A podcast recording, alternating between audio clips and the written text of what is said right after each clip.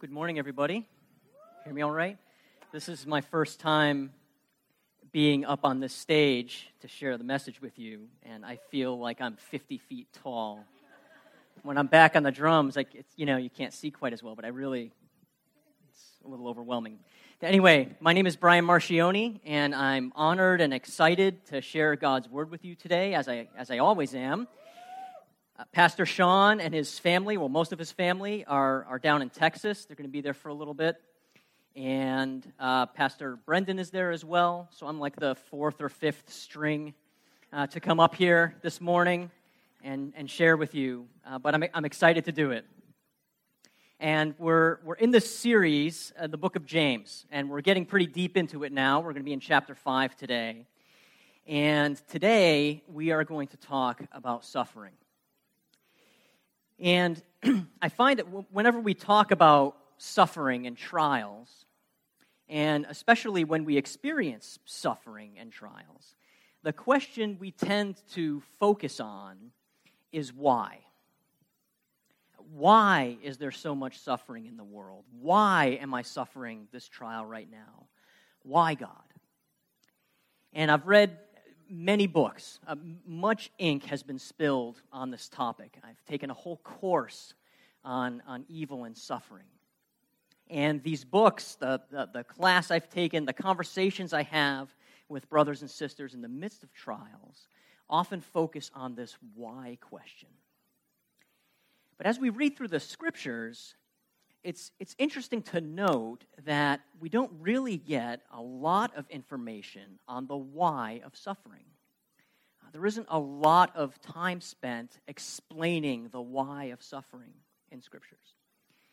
Uh, when we do look into it, we typically wind up discussing the fallen nature of our world and of humanity uh, due to sin. And we talk about the mysteriousness and the inscrutability of God's will and the limits of our own understanding and our own knowledge. And this is a, a rich topic that would be great to talk about at greater depth. And I'm sure it's of great interest to all of us. But the text today in James is another one of those texts that doesn't really deal with the why of suffering. But when it comes to the how of suffering, the Bible has a lot more to say. How should we suffer? In other words, in, in what manner are we called to suffer? And moreover, when we do suffer, what gives us the power and the strength to endure it? How is that possible? How do we endure suffering? And our text today is one such text. And while it has a very specific type of suffering in mind here, a specific trial, we'll see that it actually answers the how question in a way that's powerful for all of life's trials. So, if you would, turn with me to James chapter 5. Towards the end of your Bibles, James chapter 5. We're going to start in verse 7 and we'll read through verse 11. James 5, 7 through 11. Will also be up on the screen. And listen carefully with me to what God's word says. Be patient, then, brothers and sisters until the Lord's coming. See how the farmer waits for the land to yield its valuable crop, patiently waiting for the autumn and spring rains. You too, be patient and stand firm, because the Lord's coming is near. Don't grumble against one another, brothers and sisters, or you will be judged. The judge is standing at the door brothers and sisters, as an example of patience in the face of suffering, take the prophets who spoke in the name of the Lord. As you know, we count as blessed those who have persevered. You have heard of Job's perseverance and have seen what the Lord finally brought about. The Lord is full of compassion and mercy So, if we want to understand what James is saying here, like, like any passage in Scripture, it's wise to understand the broader context of these verses. And immediately preceding our text today is a, a stern warning to rich oppressors in James 5 1 through 6. And as we might expect by now, as we've read through James, James doesn't, doesn't hold back any punches here. Right? He, he has very, very strong and stern warnings uh, for these rich oppressors. But it's very important to note that James isn't talking about wealthy people in general. He clearly has in mind those who exploit others and abuse their wealth. They've hoarded their wealth, the text says. They've failed to pay their workers. They've lived in self indulgence and luxury. These wealthy people, they aren't generous. Uh, they don't treat others fairly. fairly. They, they, they don't honor God with their finances. He has in mind just avarice and, and rapacious greed. And these are oppressive people who gain from others' loss. And so when we start our text today, you can see right away it's a transition point. He's addressing a different crowd, a different group of people. Because he starts, he says, Be patient then, brothers and sisters. He's now talking to believers and likely victims of the rich oppressors he just talked about. And the message here, it, it, it's transparently clear. In the face of suffering, be patient and endure it without grumbling against one another. He leads this way in verse 7 be patient. He repeats it in verse 8 be patient, and he adds, stand firm. This is translating literally, strengthen your hearts. And then in verse 9, there's the only, only negative command don't grumble against one another. And at, at first blush, this might seem a little out of place, but I think any of us who have gone through hardship know that we have a tendency to take our pain and suffering out on those who are closest to us. I'm slighted at work, I'm humiliated, I'm embarrassed, something unfair happens to me. How is my attitude when I come home? Do I have more grace for my family and kids? Am I more honoring of my wife? Or do the smallest things start to, start to set me off? And I confess, and I, I expect many of you would too, it's not always the case. Somebody hurts me or offends me, and I can too easily take that anger and hurt out on those closest to me. And James knows this. And so his warning is clear don't quarrel among yourselves when you suffer. He even reinforces this by noting that just because believers might be suffering, they too are going to be judged. Uh, unless we get too carried away thinking about the judgment due the oppressor, he calls us to examine our own hearts, our own behavior as well. Being a victim of oppression and suffering is no license to oppress or cause suffering in others. Let me say that again. Being a victim of oppression is no license to oppress others. So be patient in suffering. Don't be mean to one another when you suffer. All set? Amen? Like, should, should we pray? Like, there's the message. That's what he's saying, right? But, piece of cake.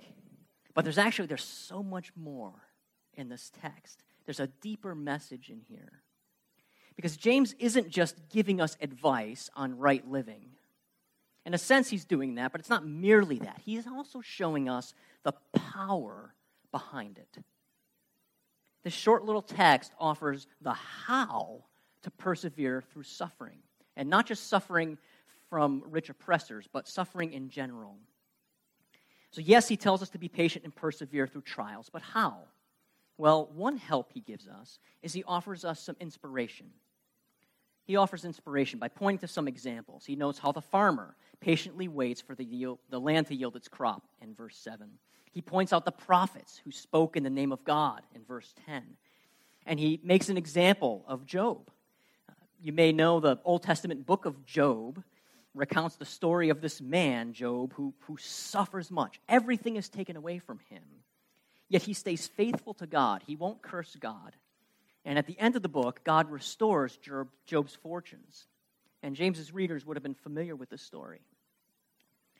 So inspiration is great, but there's something even deeper. And to see this, uh, to see how James expects us to be patient, how he expects us to persevere, we need to think more on suffering in general and ask the question what makes suffering unbearable? What makes it unbearable? When is it that we cannot bear with it any longer and we just lose the capacity to patiently endure. When is it unbearable? Well, I would propose that there are two things that make suffering this way, such that we can't patiently endure. And the first of these is expectations. What are your expectations in life? And let me steal an illustration I heard from another sermon uh, to, to, illustrate this point. But imagine you're, you're picking out a hotel room for, for a night stay somewhere, and you, you book a hotel, a, a four star hotel. And it's a big expense. It's $500 a night. So, so it's a lot of money.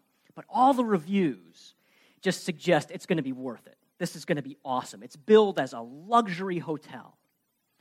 But when you get there, it's a Motel 6 or, or a Red Roof Inn. All right? How do you react? How do you react to that? This place is a dump. This is a dump. This is outrageous. I can't stand for this. I want my money back. You guys should be sued for false advertising. You can't, you can't stand it. You can't bear it. Why? Because of your expectations, right? You spent all this money and had it in your mind that you'd be treated to a luxury hotel, but you got something different. Flip the illustration around. You don't have two pennies to rub together, but you need to stay somewhere. And so you search and you find a deal. You find a place that's $20 a night. And it's on some like super econo coupon clipper website, right? and the reviews just say it's a dump. It's dirty, it's infested, it's outdated, the staff is rude, but you don't care because you need some place to stay. You just need a roof and a bed.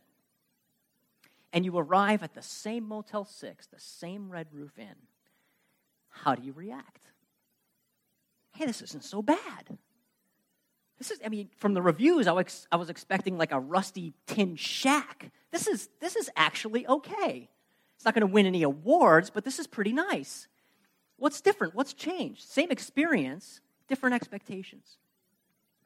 This was really, really hit home for me uh, 14 years ago or so when my wife and I got married. Because when Catherine and I were engaged, we took you know premarital counseling and we read books and did all the things that couples do nowadays before they get married. And to a one, everyone was saying, "Oh, the first couple years of marriage are just bliss. It is just wonderful. That's the honeymoon. That's the you're going to get married, you're going to go somewhere and it's just going to launch you into 2 years of bliss like you, it's just wonderful. And then things are going to start to get hard. You're going to start to deal with some trial. There'll start to be some conflict. It, it'll be it'll be tougher after those 2 years. Well, as it turns out, for Catherine and I, the first two years of our marriage were not bliss. They were extremely challenging. Uh, and most of it, of course, is my fault. Because um, I was living alone. I hadn't had a roommate in like eight years since college. And then suddenly, like overnight, I'm now living with a woman, right? In, in, in my, and like, just, I didn't know, you know, I was fried my circuits and my own baggage and issues or whatever. It was challenging for us. It was so challenging. But you know what made it more challenging? Almost unbearable? Is the expectation. And I'm saying to myself, this is the bliss?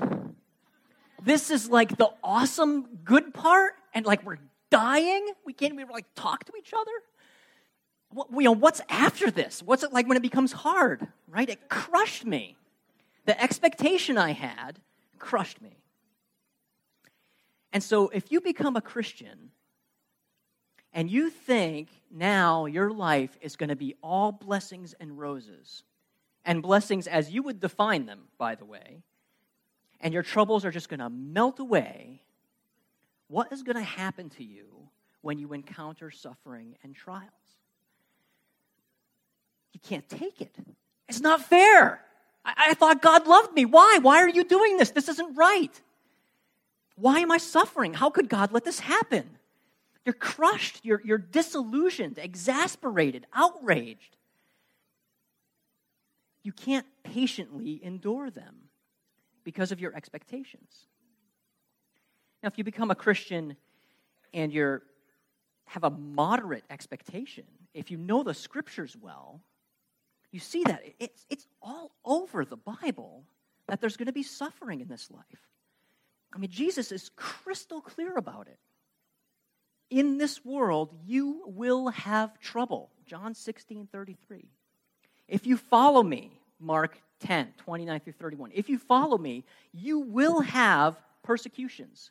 Blessings, yes, but also persecutions. Matthew 5, 11 through 12. Jesus says we're blessed if people insult, persecute us, and say evil against us. No, he doesn't say that. He says we're blessed when people insult and persecute us. It's an expectation. Suffering and trials are assumed in almost every book of the New Testament. And it's assumed in our text today. James just assumes it. Why else would James talk about being patient in suffering if there was no suffering, if there was no trial? Right? And so, with this expectation, when suffering comes, it isn't exasperating. Yes, it still hurts. Yes, we can still weep and mourn. But it isn't exasperating. It isn't like such a surprise. We live in a fallen world. It's full of broken people, just like you and me, who hurt other people. There's death and disease and carelessness and cruelty and greed and indifference. That's a part of the world we live in. Why would we expect a problem free life? We don't have to be surprised or taken off guard when this happens if our expectations are in line with what we're shown in the scriptures. And this is really the first implicit answer to the how of suffering, how we endure suffering patiently. We set the right expectations. Should we expect blessings and miracles and healings and relief and joy and all the rest? Absolutely. Amen. Right? But there's also going to be suffering. There's going to be times where things we just don't understand it. It doesn't make sense. It hurts. This prayer isn't being answered in the way I thought it would be, in the time that I thought it would be. But there's something even more powerful, even more explicit in James' message, beyond just setting right expectations, beyond just inspiration. And we get to it by discussing the second thing that makes suffering unbearable. The second thing, and we really have to park here and focus on this the second thing that makes suffering unbearable is a loss of hope. There's a quote I read once that said, Man can live for about 40 days without food, about three days without water, about eight minutes without air, but not for one second without hope. Why does that ring true? It's because life is challenging. It's challenging. And if we have no hope, we could never make it. I mean, even in really simple things that some of us uh, might take for granted, uh, like our next meal, we need hope. I mean, right now, I'm a little hungry, right? I feel it's kind of things are starting to percolate, right? I'm getting hungry. And I can endure that patiently the hunger I feel without falling apart because I have hope that I'm going to eat again soon. Right? It's true. But how would that be different if, if I didn't know when or where my next meal was coming from? How would that hunger strike me? If I was on a raft in the middle of the Pacific Ocean by myself,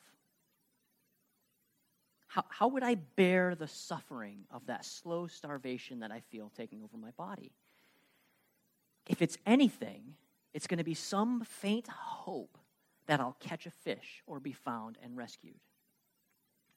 And it's when we lose hope that suffering becomes unbearable and we cannot endure it. This will never end. It's always going to be like this. Things are only going to get worse. I can't bear with this any longer. There is no hope. And for most of us, this loss of hope probably looks like the, the opposite of James' exhortation in the text today. We lose our patience, so we lash out. We'll, we'll complain, we'll grumble, we'll, we'll mistreat others, we'll grow bitter or angry towards God or other people. We'll seek vengeance against those who've hurt us. It's not patient endurance. And in the extreme, tragically, people can literally give up with a loss of hope and take their own lives or develop just debilitating depression. Yeah, I read an article recently, about a heartbreaking article about children of refugee families who develop what doctors call resignation syndrome. And what happens is these children are in a horrible circumstance of violence or oppression or whatever it is, and they go through this traumatic migration to another country to seek refuge. And then they're, they're, they're at this country and they hear that they're going to be deported and sent back to the situation they escaped. And upon hearing that, they just check out of life. And they're literally unable to move, to eat, to drink, to respond. They enter an almost comatose state of a, of a waking coma. That is the complete deprivation of hope. That's what it looks like at, at the limit. And so they just give up on life. Hope. Hear this hope is what gives us the power to persevere. Hope is what gives us the power to persevere. In 1 Thessalonians 4:13, Paul's talking about death and believers who have died. And he says in so many words, it's okay to mourn and weep, but we don't have to mourn and weep like those who have no hope. Because there's hope for us as believers. There's another life. Hope gives us the power to persevere. Read or listen to any account of a person who's gone through suffering or a trial. And what are you going to hear? What's a common denominator? I just didn't give up hope. We kept hoping for a cure. We hoped for a miracle. I hoped for the impossible. We just kept hoping things would get better. Hope gives us the power to persevere. And this is so important because, I mean, what is the hope that James lays out for us in this text? I mean, where's the ultimate power to be patient in suffering? What is the hope James points to us, points out to us in this text about enduring suffering? Where's that hope? It is the return of Jesus Christ. The return of Jesus Christ. Three times in the text. Verse 7 Be patient then, brothers and sisters, until when? Until the Lord's coming. Verse 8 Be patient and stand firm. Why? because the Lord's coming is near. Even in the prohibition against grumbling, what's behind it in verse 9? The judge is standing at the door. In other words, Jesus is coming back. He's coming back. Now, let me ask a question that, that might sting. When was the last time you longed for Jesus Christ to return? When was the last time you searched for a podcast or read a scripture or read a book that dealt with the return of Christ? When was the last time you or somebody near you prayed for Jesus to come soon? I'm not going to speak for all of us here, but I stand before you convicted by those questions. Until I started to study for this message about a month ago, I don't know if the return of Jesus occupied even 1% of my thought or prayer life. And that's probably being generous. Why is that? I mean, it's, it's like a foundational part of the Christian faith. It's in the Nicene Creed, the Apostles' Creed. It's, it's in our statement of faith. like all Orthodox Christianity believes Jesus is coming back. The, the New Testament is littered with this teaching. I spent like 10 minutes with my Bible and some online searching, and I found over 40 different passages in the New Testament, in the Gospels and in the epistles, where the author points us to Christ's return. And our text today is one of them. James alludes to this three times. How does the Bible end? The last verse of Revelation. What's the closing prayer? Amen. Come, Lord Jesus. But we never really talk about it, do we? We don't talk about Jesus coming back. Why? I think one of the reasons is because we're too wrapped up in the here and now. Our hope is too small or, or misplaced, as if salvation and final joy is here on earth and not waiting for us in heaven with Jesus. We hope we're healed of sickness. We hope for justice against oppressors. We hope for provision. We hope for breakthrough through a long-standing trouble, uh, trial. Like, none of this is bad. And yes and amen, we absolutely should press into that and hope for these things here on earth. That's not the problem. The problem, what's wrong, is that's where our hope ends. Our ultimate hope doesn't go beyond the ones in this life better marriage, better behaving kids, healed of sickness, breakthrough in depression, reconciliation with estranged loved ones. Yes and amen. But is that it? What about the end of all sickness? All sickness forever, right? Every tear wiped from our eyes. All justice across all the globe. Reunion and reconciliation among all creation. Looking into Jesus' eyes face to face tangible, touchable, audible, visible Jesus right before us. And we say we love him, we worship him, we want more of you, Jesus. Why aren't we desperately longing for the full, visible revelation of that and his coming back? Why don't we long for his return? And we get tastes of it, and it tastes so good. Thank you, Jesus, for showing up in this worship service. Thank you for this prayer, for speaking to me, whatever it is. We get a taste. It's wonderful. How much better is it when he comes back and he's here and we're taken up with him to heaven forever? The real thing. But we hope as if this life is all there is. And so we, we rail against suffering and we shoot after comfort. Our hope is small. We set the bar too low. I mean, what do you hope for right now? When was the last time you longingly thought about the glory that awaits you when Christ returns? Let me tell you what my hope radar looks like, right? It's like, well, I really hope I get this sermon done on time. I really hope that my kids sleep in this morning so I can sleep a little more. I really hope I do a good job at this design review I have this week at work so I can get a good review. I really hope it doesn't rain when we go to family camp so we can have a good time. Right? All good things, all okay. But that's peanuts. That's peanuts. That's not Bible sized hope. Our hope isn't Bible sized hope.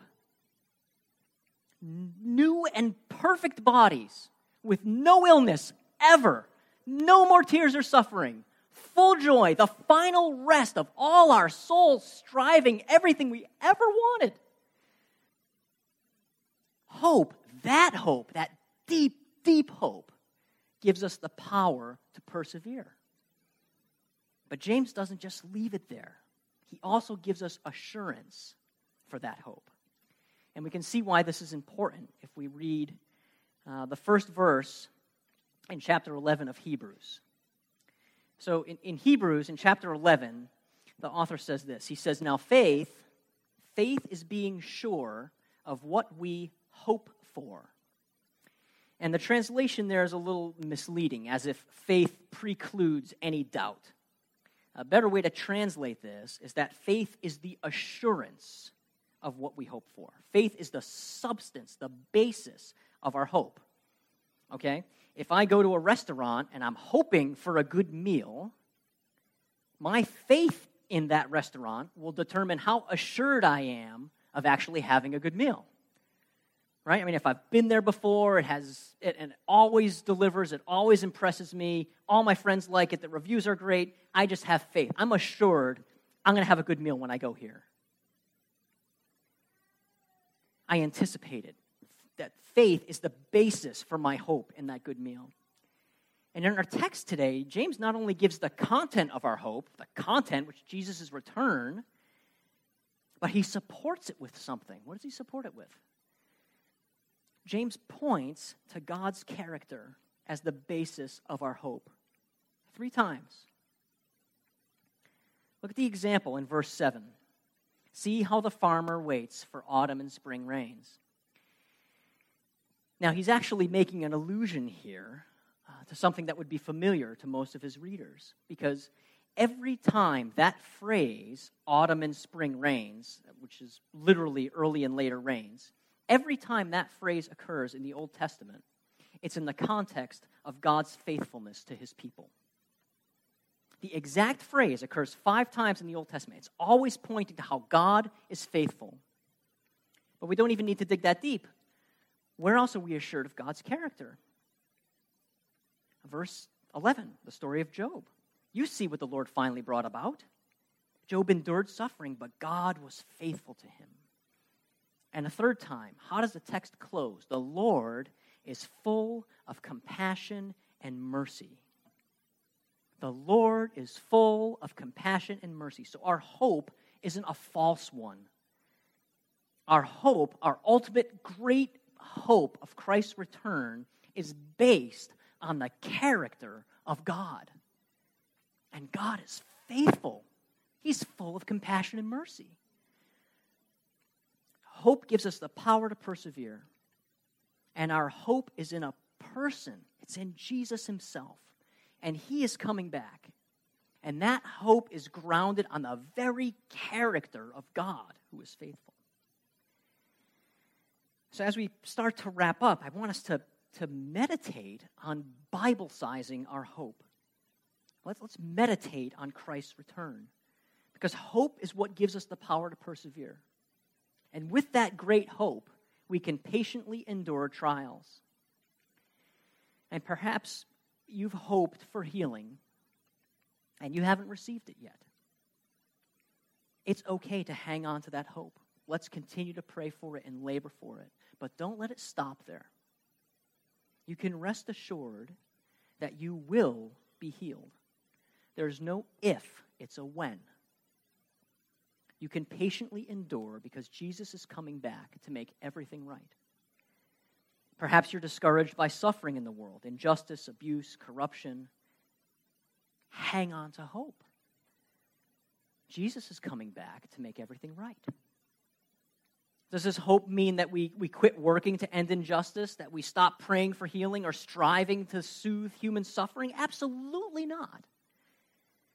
But when you get a hold of the fact that there's something far, far more glorious awaiting you on the other side of this life.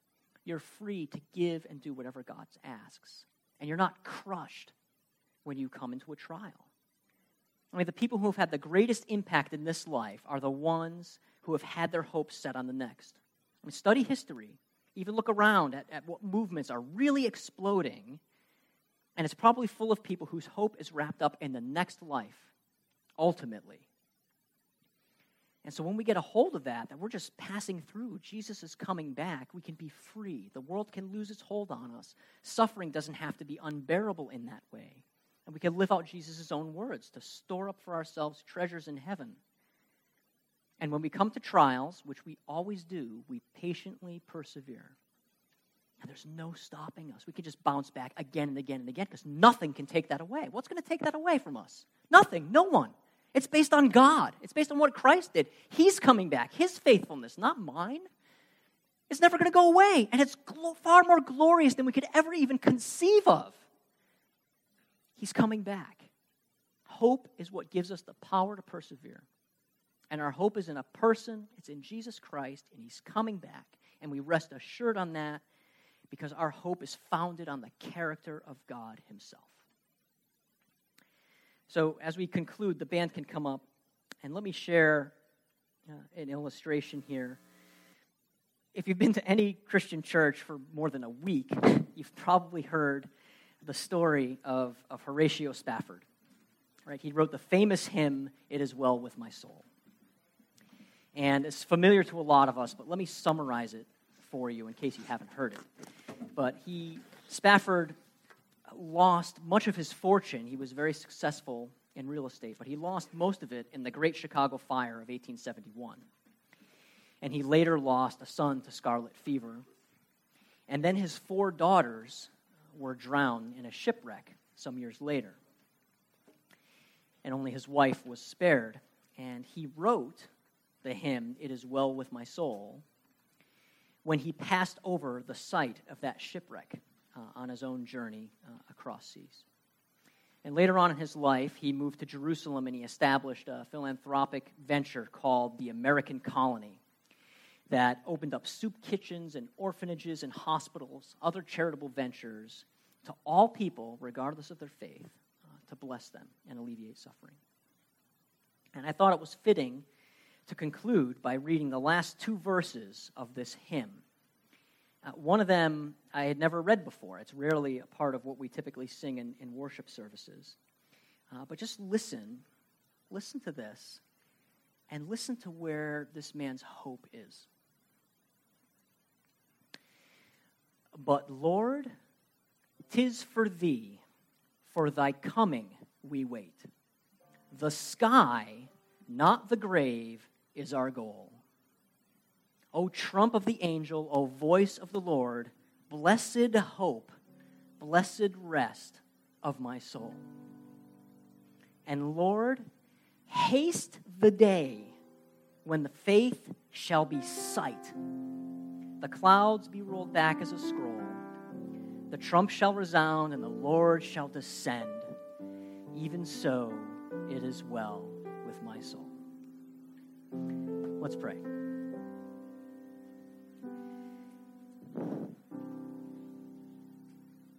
Father in heaven, thank you for your word.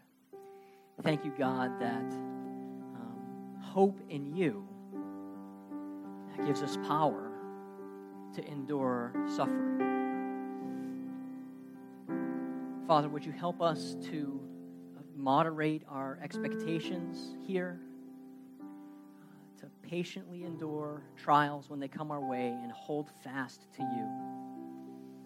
May we not give up hope and expectation, Lord God, for healing, for blessing, for joy in this life. But Lord, please don't let it end there. May we not lose sight, God, of the fact that something far more glorious awaits. May we not lose sight of the fact that you are returning. Just as you ascended into heaven, so shall you return. And all those who are in Christ will be caught up with you uh, to enjoy you forever. Uh, so help us, Lord, drive that straight into our hearts so our hope would be in you and your return, Lord Jesus. It's in your name we pray.